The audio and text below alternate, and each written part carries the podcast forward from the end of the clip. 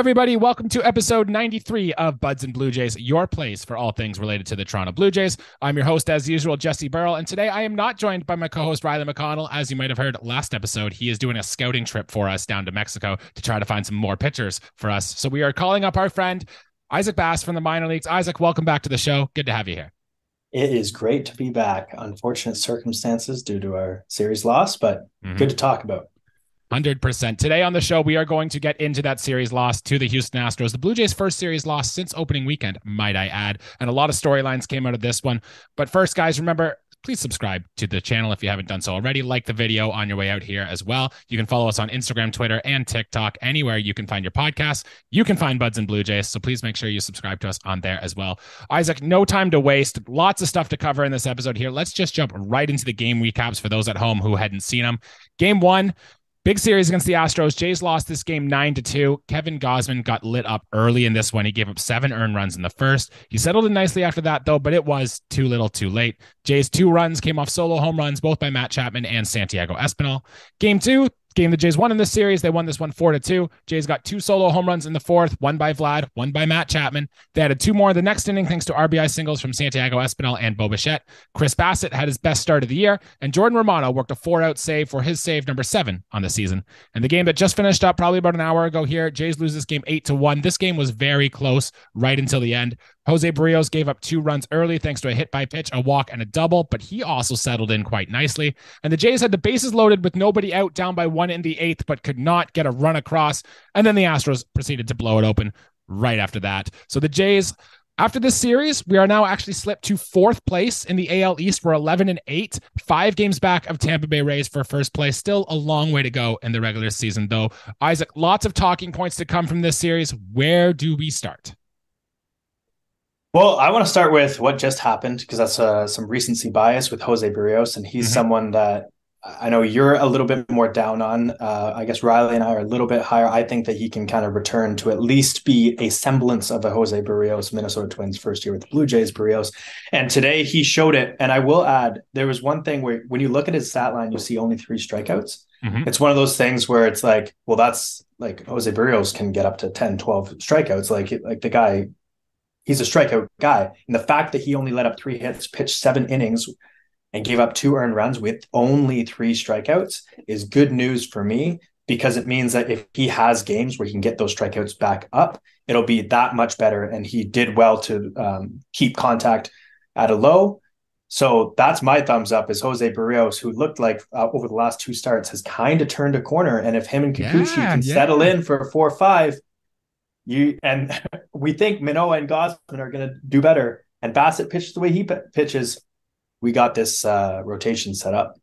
There just seems to be so much inconsistency right now from the Blue Jays and in their rotation. Like Kevin Gausman puts together three good starts, then has a, a stinker. You know, Yusei Kikuchi has gone good start, bad start, good start. Jose Berrios went bad start, bad start now to an okay start to a good start. And then Bassitt seems to be trending forward as well. Um, in regards to Jose Berrios and his performance today, seven innings pitch, only through 77 pitches, too. So about what? 1.1 11 pitches per inning that will play every time. And 10 swinging strikes too in his uh, only three strikeouts. So i'm kind of with you there. And the big thing i really liked isaac in this uh, this uh, in this start was his location wasn't great but he was using that slurve just a little bit more and the fastball was kind of more toward the edges and not so much around the middle of the plate. He did have a good chunk but he wasn't throwing wild balls with the fastball. So i will say that is a plus for jose Berrios in this start and the slurve was in the strike zone a lot of the times, yes. which is like something he's really lacked. He kind of used if someone sees a, slur, a slurve out of his hands, they're like, I'm not swinging. But today it was one of those things where they have to question the way, do I swing at these um, off speed pitches because they can still touch the outer corners of the zone? Mm-hmm. It was very good, very impressive. I liked what I saw from Jose Berrios. I still Still too much hard contact, you know, still a hit by pitch, a walked, and then a double that was hit 107 miles per hour off the bat led to the two runs. But honestly, if this is the outing that Jose Berrios puts forward every single time, I think we're going to be okay with him in this rotation here.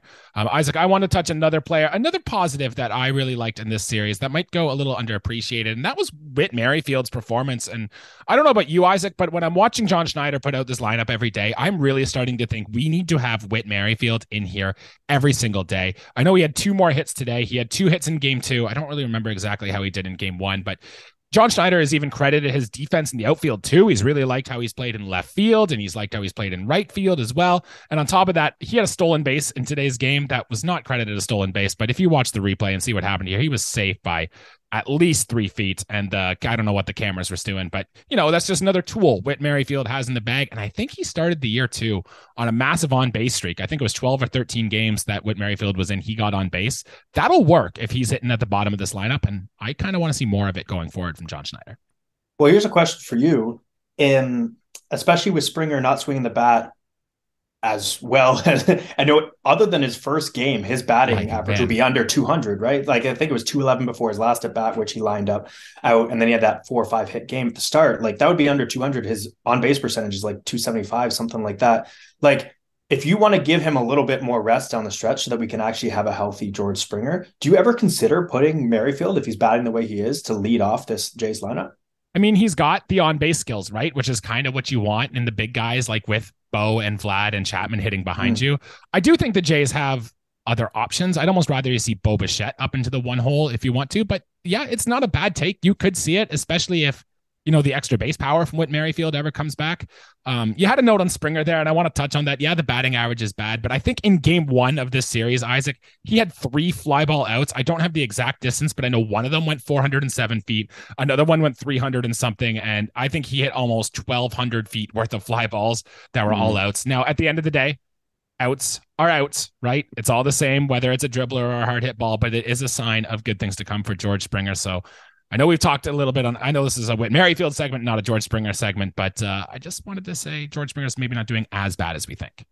Yeah, and I guess even the line out, I don't, I don't have the exit velocity of it, but it was an amazing catch by Bregman. Like, yes, uh, it was a hard hit ball down the line. So it is one of those things where, you know, luck, you have a different third baseman out there, you know, like he's a little bit off the line, you know, things could have gone very differently, but it's still discouraging to see your leadoff hitter, a guy, you hope that that decline that you guys spoke so much about before the season isn't really starting to hit because at least give us one more year. Give us this year, George mm-hmm, Springer. Mm-hmm. That lineout you talked about in game three had a, an expected batting average of 700. He hit at 102.4 off the bat. That's just yeah. unlikely. Yeah. And you yeah. want to, you want to talk about the luck. I guess we can kind of use this now about how lucky or quote unlucky the Blue Jays have been. I remember there was a few years ago, we talked about how the Blue Jays just late in close situations were terrible. And this is from a uh, guy Joshua Hausum on Twitter. I'm going to steal this stat. I'm going to read it here. Here's how the Toronto Blue here's the slash line for the Toronto Blue Jays hitters with runners in scoring position and two outs. We're hitting 134, with a 216 on base percentage and a 239 slugging percentage with runners in scoring position and two out. The Blue Jays opponents against our pitching are hitting 290 with a 372 on base and a 493 slugging when they come up with runners in scoring position and two outs. So if you just want to talk about pure luck so far in the season, that seems staggering to me because unless you believe that being clutch is a real skill that can be taught, like I guess you got to take this as a positive because it's going to regress the right way here, but do you have a take on that early in the year? Um, you know, the fact that we're still 11 and 8 um mm-hmm. and you know, should have won some of these games as well, like it's actually a little bit positive to see something like that because we are going to go back to the mean. We are we are top 5 hitting team in all of baseball. Mm-hmm. So like that's not going to last forever. And if we can still be over 500 by a few games early in the season, you know, I think last year or maybe it was the year before, we had a terrible start uh, to the year, and we ended up coming around. And it's one of those things where we're not having maybe as good of a start as we thought we would, pitching and hitting, especially with runners in scoring position, and we're still doing well. So I'm actually a little bit that that that stat makes me feel a little bit better because I think that it's going to definitely get better as time goes on. Um, and we're we're batting right now against really good pitching. You we know, are. like going yes. back to back against Houston and Tampa, probably the two best pitching teams in the American League. Like that's yeah. tough. So, and like yeah. the Yankees, who are going to face in the next series here, they've got some arms too. But you know mm-hmm. that's life in the American League East, right? We're going to face tough pitchers. The good news is the Jays have good hitters, so we should be able to handle um, these good pitchers. Just one more player I want to throw a little love to, and that's Matt Chapman. Uh, Isaac, and his hot streak is just insane, man. Hit two more home runs in this series. I'm pretty sure Matt Chapman is leading all of baseball in OPS and plus several other. I think his uh, his WAR is the best in baseball. Are we on our look? Okay, true or false? Are we on our way to a Matt Chapman MVP season? I'm gonna say false. I do love Matt Chapman, but he has shown that he's a streaky hitter. So it's one of those things where it probably will come back to earth. But I think he could be in the conversation. So that, that's all I'll say. With Ohtani in the league, yeah, it's gonna be you have Yeah. to have you'd have to have this season he's having right now till the end. And I don't think I, I think Matt Chapman's awesome. I think the contract year is definitely helping. And to touch on the contract year, because I was talking about a friend with this yesterday, Mhm. and th- there's a lot of talk about people like uh, Semien and people in contract years. It's like they're just doing it for the money. And I just want everyone to, to consider for a second if you had a difference between a $140 million contract and a hundred- a $200 million contract, that's $60 million. dollars. hmm I don't care if you care about money or you don't care about money. That is going to have some subconscious impact on your life. That's generational wealth. So I don't care if he's doing it for the money, whether it's conscious or subconscious. But Matt Chapman, I think we're we're probably going to have the last year from here. So let's just let's cherish it what we do, and maybe top five in MVP. Let's go with that. I'm with you, dude. Uh, Scott Boras has got to be loving the season or the start here. Matt Chapman is putting together. Uh, quick notes: 1.4 WAR by far the best in baseball. His WRC plus or Isaac 252, which there's only one other player in baseball that's got a WRC plus over 200. And I will say, Isaac too. The thing we might not notice: his sprint speed is up to the 74th percentile, which means he's faster than 74% of the league right now. And I think that might surprise you with Matt Chapman. So overall, good baseball, dude. Glad he's on our side. Yeah, hundred percent, hundred percent. Big fan. All right, from the positives, well, I guess we had one more positive. There was a good starter um, in this one. Chris Bassitt had his best start with the Toronto Blue Jays. I don't have his exact line in front of me, but I knew he threw just shy of 100 pitches. Even the defense kind of let him down, but it was nice to see from Chris Bassitt. I was I was at his last start at home in Toronto, and he was doing a really good job of getting Detroit Tigers pitchers to guessing. And there were at least three or four instances in this game against the Houston Astros where Bassitt threw what looked like a sinker or a cutter very close to the middle of the plate, and Astros hitters were just taking it. He looked pure, and it's like it, this is the soft contact, get them guessing type of guy, and you can really see how much it fools Astros hitters when it is all working and he's able to put it together in his spot. So, what did you like about Chris Bassitt's start here against Houston? Well, I do have the line in front of me. He went six, uh, six and a third inning with three hits, one walk, and 5 strikeouts with no earned runs. So uh, I, I I will say I only watched a few innings from that game. I watched the last few innings as well. Um, it was super encouraging to see, and also the defense played amazing in front of him. Um, that is one of the one of the other things, but that's what's going to need to happen with a guy who's a contact-inducing pitcher who's not going to fool too many guys. Um, but five strikeouts for Chris Bassitt over six innings is really encouraging, and he's gotten better every single start. Mhm. So maybe he go throws a complete game next time. Who knows? Um, but it's super encouraging to see, and especially because, as I'm sure we're going to get into, Kevin Gausman and Alek Manoah. Gausman had a weak start. Manoah's had a weak start to the season. Mhm. I think they are going to turn around. So if all of these guys are clicking and we're still 11 and 8 with our top guys maybe not having the start that we thought they would, things are looking up. Okay, good. So the panic level, I guess, is a little, it's still low. We're not hammering that button. We're not saying blow the team up just 19 games into the season, eh?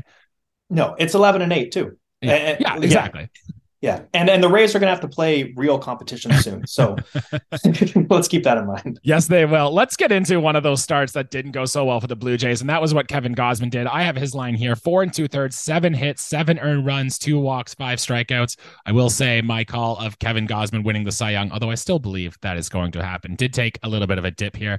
And I wanted to give the Astros some credit. They had a very pure plan of attack on what they want to do with Kevin Gausman. They were looking for that fastball. I felt like low in the zone, and they were trying to ambush it when they got it. And they just came out hot and heavy against Gausman. He did settle in nicely after that disastrous first inning, but the two home runs allowed, even two walks is kind of high for Kevin Gausman. So you didn't want to see this, especially coming off of a start where Alek Manoah didn't look so good. But are you concerned at all from the start with Kevin Gausman or just a blip in the radar? Nope, some people just don't have it some nights. Um, big Leaf fan. That happened last night, unfortunately for me. Uh, some people just, and especially pitchers, you know, like I, I'm sure they have conversations when Pete Walker and uh, Schneider go out to the mound. He's like, "Look, I just don't have it tonight," but and they're like, "Just give us as many innings as you can." Um, so it, luckily for a guy like that, it doesn't happen very often at all. Uh, so I'm not discouraged at all. I expect guys, even the top top guys in the league, to have some nights where they just aren't that good. Yeah, the eight runs allowed by Kevin Gausman matched a career high, which happened three times, but it hadn't happened since May 29th of 2019. And I did want to note, though, uh, talking about Kevin Gausman's splitter here, there have been three pitches this year that have been thrown at least 100 times that have returned a sub 200 wOBA against. One of them is Shohei Ohtani's sweeper, which should surprise nobody. One of the best pitches in the game. Luis Castillo's four seamer is the best one with a 121 wOBA allowed, which we saw in game one of the wild card series last year. And then the next pitch on that list is Kevin Gausman's splitter. So if you were just that good at not inducing contact, I am not worried if you have a weapon that good in your bag. Uh, mm. uh just going yeah. on, I guess. Yeah. Anything else to add there? No, no, I'm not too discouraged. Uh, it, you know, it sucked to look at the box score at the start and just see that Kevin Gausman, who you thought would put up insane numbers as usual, was already letting up four runs. But you know, it, it happens. Yeah, yeah, no level of concern there. All right, do you have a concern then about this, uh, Isaac? And I want to take a big picture look at our bullpen here. Um, some people on the internet and stuff are very saying, well, the Blue Jays bullpen was always a problem. I know Riley and I were quite confident in this bullpen. We thought it was going to go very good. But I want to read you some stats from some of the Blue Jays relievers so far and tell me if you are worried about this at all. Anthony Bass has an ERA over seven. I think it's 736. Yimi Garcia's uh, ERA is 6.75. And if you look under the hood at some of the expected stats now, 11 or 19 games into the season. It is all very early, but Adam Cimber, Trevor Trevor Richards, and Erik Swanson all have expected FIPS over five coming out of our bullpen. It seems like really the only good guys. I guess Jordan Romano's still been lights out, but like Zach Pop has been a pleasant story in this bullpen too. But other than that, like, do you have a concern level for this guys in this bullpen? Uh well, one thing I think is abundantly clear by deadline, hopefully a little early in that, is we need a left-handed throwing um, reliever in this bullpen because Tim Mayza is not it. Uh, I always get nervous when Tim Mayza is out there, and maybe you have two lefties in there and he can play a little bit lower leverage. Um, but right now, right now, if you need a guy in the eighth inning to come in and go against um, a really good righty, it's going to be Mayza, and I don't trust that. So against the lefty, when, right?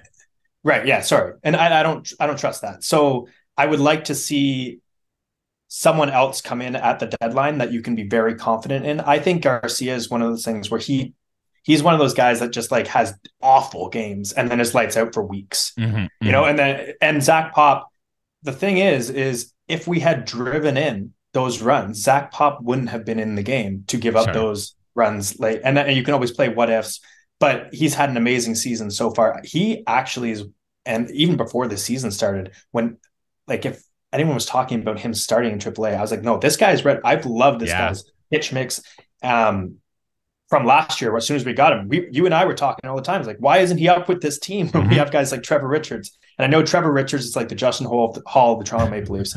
Everyone wants to hate this guy, no matter what. And I think it's a little bit rightfully deserved. I don't want to. Say, I think Pearson has been tearing it up. Like, there's guys down there, bring them up because no matter what leverage position Richards is in, I don't feel good about it. Mm-hmm. He's still getting the strikeouts though, and that changeup is still a good pitch from Richards, and I think that's what's holding on here. Not when you throw it eleven times in a row. That's the thing, right? if a hitter knows it's coming, it's going to be easier to hit. But the numbers say it's still a good pitch.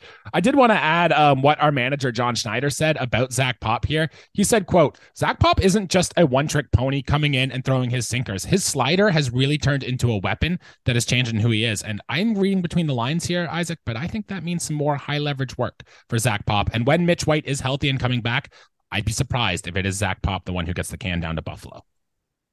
Yes, I would be very surprised with that as well. Um, and I did want to touch on just because you mentioned Schneider, and I don't want to lose this trail of thought. This is mm-hmm. a little bit beside the point, but um, in the eighth inning, uh, Nathan Lukes's first ever game um, in the major leagues, and actually, I'm curious about your thoughts on this. Uh, I believe at the start of the at bat, man on first and second, it was Kiermaier and Merrifield, and they had him bunt on the second pitch after the first was a ball. Mm-hmm. Um, but bef- prior to all this, he ends up walking. Prior yeah. to all this, they have Biggio on, on the bench um, to be a pinch hitter. It's his first game. This is a huge situation for the guy. They're down by a run, and Schneider keeps him in. I was I really like that call. And do, I don't know. I didn't. I didn't look on Twitter to like check it all, but I think it's early enough in the season, and he's done well down there that you show confidence in, especially a lefty, especially a lefty, um, and see what he can do. And he had a great at bat, got on base. So it's one of those things where I actually really like that call. I'm not putting Biggio in. What What are your thoughts on that? Uh, at the time, I was screaming bunts, it, and I hate bunts too. But I was like, that's when you're going to sacrifice bunt, right? Get the top of your order, get Springer and Bichette coming in. You have a good chance to score two. And then when he didn't have it on the first pitch, I was like, okay, what's going on? And then he tried it in the second pitch, and then I was at work, so I had to get called away. And the runners moved up. So the runners yeah. moved up on a wild pitch. Yes. So that he didn't need to bunt anymore, or else I'm sure they would have still gone with it. Right. And then at that point, you know, Nathan Lukes has always had good contact skills throughout the minors. I guess you're trying to show you have faith in the young kid, right? And even though you've barely played in like a week and a young half, kid. I guess it's here. Oh, he's like young kid. Yeah. He's, he's, young in terms of like his experience at the major yeah. league level. Yeah. Right. So I thought maybe that was, you know, try to get him a welcome to the Blue Jays or a welcome to the team moment if he can come through with a big hit there. Hey, the walk is not a terrible outcome. And if Nathan Lukes goes on to be productive for this year, maybe we can look back at this series against the Astros and think, hey, that was why. And uh, we got good stuff from Nathan Lukes. Mm-hmm. Yeah, I was just curious on your thoughts on that because I really like that move. It shows some faith, and I also don't have too much faith in Biggio anyways. Not a lot of us do, to be honest. Isaac, I wanted to get your take a little bit here on the Anthony Bass drama. I don't know if you saw this on through Twitter or if I guys at home, but he posted a picture of his, I believe it was his wife and his kids. They were having popcorn on a plane, and the popcorn was all over the ground. And I don't really know the full details here. You can look it up if you're looking for more information. But from what I gathered of the situation here, is that there was popcorn on the floor they wanted a flight attendant or some type of housekeeper on the plane to clean up the popcorn. And I, a lot, a lot of people on Twitter, including myself, were kind of giving them grief. It's like, you have your child. I know it's it's someone's job to pick it up, but be courteous. You know, clean up after your mess. Like, I like I'm an adult. I'm 30 years old, and I still make a mess when I eat popcorn. Sometimes I will make a mess and clean it up. So if you're giving it to a child, I think you can expect that to happen. And I don't know. Do you have a take on this? Do we go too far? So I actually have I have a few takes on this and I'll touch on them briefly. I want to give all perspectives because I thought about all okay. perspectives when it came to this. So, firstly, apparently the popcorn was given by the flight attendant. Not sure. that that matters too much. Um, secondly, his wife was pregnant, is sure. pregnant. Um, so, on one hand, Twitter blew up just calling this guy entitled and saying stuff like, why don't you have a nanny on there? You're making so much money. Ridiculous, right? Way overboard. Um, I want to give uh, Bass's perspective, being a Bass myself. Mm-hmm. Um, whether or not you agree or disagree, it's one of those things where if that was your wife who was pregnant on a plane and she was being told to get on her hands and knees and pick up popcorn You'd when she was pregnant, you would yeah. be sticking up for her. Yeah, 100%. so it might be one of those things where he's not even that like it is what it is, but he's like sticking up for his wife. So there are there are certain things like people a lot of people agree that Will Smith uh, should have slapped Chris Rock. Now, do I? Absolutely not. But a lot of people do agree with that that you should stick up for your partner no matter what. So that's probably his perspective. His wife's pregnant. She's really not wanting to to do it. It's very uncomfortable for her to do it. Do I think that he should have gotten complaints that the person might have gotten fired? I think that's a little bit that's a little, a little extreme, yeah. Right. So that's the main thing that I think people had a lot of gripe with. So just try and think about it from his perspective as well. But at the same time, you know, he probably wishes he didn't send that tweet. Let's be completely honest now, right? And he probably expected a completely different outcome. In the end, there's a lot bigger picture going on uh, in yes. the world right now. Yes, agreed. He, yeah, I know you agree with that. Yeah. Uh, so, but it's good to look at things through all perspectives and see he's probably just being a good husband to his wife.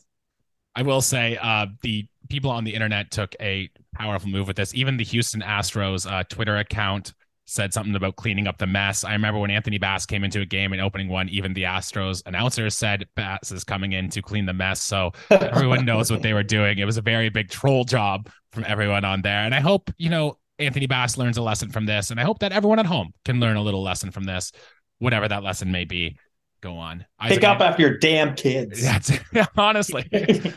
or teach them to pick up after their damn selves. Mm-hmm. That's the better lesson here. Don't get your pregnant wife to do it. Get your kids to do it because go. that is transferable life skills going forward. 100%. And why are you bringing your young child on a public airplane anyway? But yeah. whatever. That's a story for another day. Uh, I have one more note that I really want to touch on here, and that is uh, Jordan Romano. And when he got his save in game two of this series, he got four outs. I don't know if you look at the pitch mix here, but of his 14 pitches he threw, 13 of them were sliders. He threw one fastball. And I guess, you know, it, hey, the slider is a good pitch. If it's working, don't stop throwing it. But 13 to 1 on the pitch mix there from Jordan Romano, I thought was very interesting. Do you have a thought on that from Romano here? I'm just picturing being in the batter's head and being like, he's going to throw a fastball this time, and then it doesn't come. He's going, he's yeah. got to throw a fastball this time, and then it doesn't come. So it might be one of those games where the guys were like, "What the hell? like, when are we actually going to get a fastball here?" And it actually fooled them. Apparently, he did really well. So uh, I, I, think that's just a, a very anomaly. He probably realized it was working really well for him. He's like, I'm just going to keep throwing this. And they're probably going to think I'm going to throw one of the best pitches, fastballs in the entire league, and I'm just not going to do it.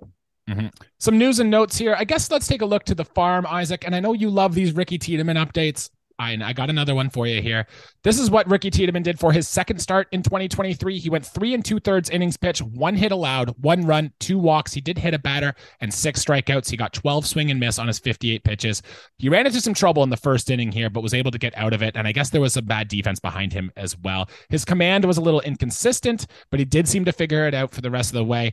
I would still say he still needs some fine tuning but I think he'll be ready for AAA Buffalo sooner than later. Uh, any curiosities about Ricky Tiedemann's second start? Uh, curiosities is the is an interesting way to put it because of course there's a lot of curiosities, yes, uh, and excitement. But I mean, if the guy's only pitching three innings, like there's a ways to go, right? So uh, I'm going to temper my expectations. And if all of our guys are firing right now, like who would you take out of the rotation? You know, I, I think we can both agree. If Berrios continues at least a semblance of what he's doing right now, there's no one to take. I know you're not wanting to take out Kikuchi, so no, I, I think I, I think Tiedemann is a guy that we can wait on, and I'm totally cool with that. But seeing six strikeouts in the game before, all of those strikeouts, and watching them 97, 98, 99 mile per hour heat, that is nice to see. I was looking for a Nate Pearson update. You mentioned earlier in the show how he was doing in AAA Buffalo. I vaguely recall seeing somewhere that like out of his last 11 outs, like eight of them were strikeouts, but I don't have that confirmed. But it seems like Nate Pearson is pitching very well down in the farm. And with, you know, some struggles for the Blue Jays at the major league clubs, how likely do you think it is that we see Nate Pearson with the big league club in the next week or so? Mm, 50. I think it's 50% in the next week uh, time frame in the next month, I think Nate, Nate Pearson's going to be up with the club. I'm kind of I'm kind of with you. It's going to be sooner rather than later. It's just there isn't really, I guess, an obvious candidate to go down. Maybe the Blue Jays are waiting for an injury to happen somewhere, which will happen inevitably. But I would say Nate Pearson is number one the next time someone or the Blue Jays need a reliever. Maybe we wait till we get on the road and we have a double header or something like that, mm-hmm. and we will see something there. Uh, some news and notes around Major League Baseball. The Toronto Blue Jays announced that starting next year in phase two of their renovations, we will have quote unquote premium clubs that will be added to the renovations next year.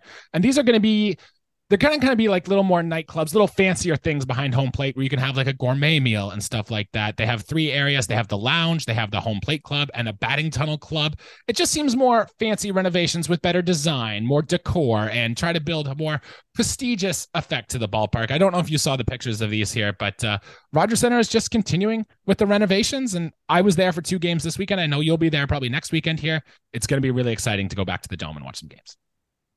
Yeah, I always loved it before they did all the renovations, and it's fun to watch us in our ballpark now with the the chant for so many home runs and to see their pitchers get rattled. Mm-hmm. So I think everything that they added has looked good so far. Um, and I mean, they by adding prestigious things that probably you and I won't be going to anytime soon, it allows them to afford maybe guys like Matt Chapman going forward. Sure. So I am I am okay with adding that kind of stuff. If it means that Rogers has infinitely more money to sign big name free agents. With you on there. Now we got to preview the Yankee series very quick here. The Jays will have an off day on April the 20th before beginning a three game weekend set in New York against the Bronx. This is the first time we see the Yankees this season, and actually it will be the last time we. I think we see them once next month, and then not again until September.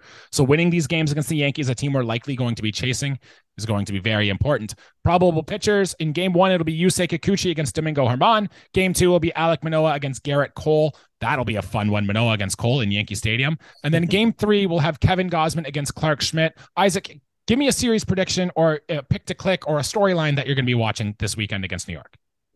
Uh, I'm gonna take over Riley and say it's a two, it's a two to one um, Jays Jays uh, victory. I think Manoah's gonna I think he's such a competitive guy that if he's going against a guy like Gerrit Cole that he's basically talking shit to for the entire offseason, yes. I think he is going to turn it on and that is going to be a great game. And maybe we can get under the skin of Cole because we know that is easy. Mm-hmm. So uh, I, I think two to one, I think Chapman's going to continue. And I would really like to see George Springer turn, as you said, those high um, velocity uh, off the bat hits into home runs. I, I think he's going to hit a hit a dinger um, in this series. I love the call. I want to see Vladimir Guerrero Jr. get going. He had one home run in this series. I want to see him hit a little more. There's more power in that bat, Vladdy. We know it's in there. Come on. I do want to see if uh, Gerrit Cole walks past the Audi sign, if there's any chirps to Alek Manoah like he didn't last year. So that game on Saturday is probably going to be must watch TV.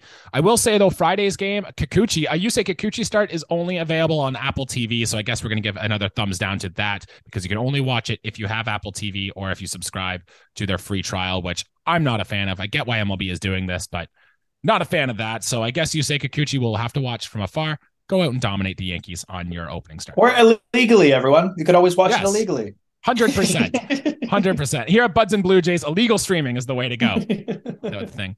Um, that's all we got for the episode here today. You know, big series coming up against the Bronx. Isaac, was there anything else you wanted to add? Maybe something you wanted to plug before we get out of here today? Nothing necessarily I want to plug. I did want to ask you one little thing. I don't know if you paid attention to the um, German and uh, Scherzer drama that was going mm-hmm. on today and over the last few days. I wanted to get your thoughts quickly on that because I'm not informed enough about that kind of stuff. It looked to me, everyone was talking about the Yankees cheating as usual. Uh, and German was allowed back on the field after finding resin on his uh, hands. Uh, Scherzer had the similar situation. Maybe it was someone said tape. I don't know. But it was a, he was pointing at his hand saying it's resin, and he was actually kicked off and that was everyone concluded that the Yankees have the umpires un- under their pocket. What are your thoughts on that? Anything I'm missing? I don't know. MLB is trying to do a crackdown on the sticky stuff again, kind of like they did on last year. Because when they did the ban, all the spin rates on pitches went down, and then it slowly crept up as the season went on. So I guess Major League Baseball thought, hey, the sticky stuff ban is back again. I will say in the uh, Max Scherzer ejection today, Max Scherzer is a very tempered guy, and when he's getting in the umpire's face, I'm sure he might have said something that probably led to the uh, ejection and whatever. But it did look like rosin. His own coach like touched the glove too and touched the hand and said, "Yeah, it's just rosin." I don't know. And I think it'd be hard if you're an umpire to be able to touch another guy's hand, be like, "Is this rosin? Is this tape? Like, is this tack?" Like, I don't know. I don't think I could do that, and I doubt these umpires are trained that well into figuring out either. I don't know. I think it's just a way for Major League Baseball to say, "Hey, look, we're doing something," and they'll this will happen for a little bit before I think ultimately it's going to go away. Yeah, and I guess if we see the Yankee, it happened again to the Yankees, and he's allowed back on the field. Maybe it was one of those things where the call, uh, uh, Major League's got a call and said, that's not you know, like you can't let him back on the field. And then they just did it the next sure. time, and that looks bad on the Yankees. But yeah. let's just go with the Yankees are cheating narrative because we don't Love like that. the Yankees. So that's a good way to close the show going into a series with the New York Yankees. Let's do it. Build the hatred. Let's get the series pumped and ready to go. That'll do it for episode here today, guys. Isaac, thank you once again for joining us. We'll probably have you again later this week to recap on the weekend to do it again until Riley is back from his vacation. But until then, guys, remember you can follow us Twitter, Instagram, TikTok, and anywhere you can get your podcast. Please make sure to like the video and subscribe to the channel if you have haven't already. Until then, guys, let's beat some Yankee butt, and we'll see you next week. See ya.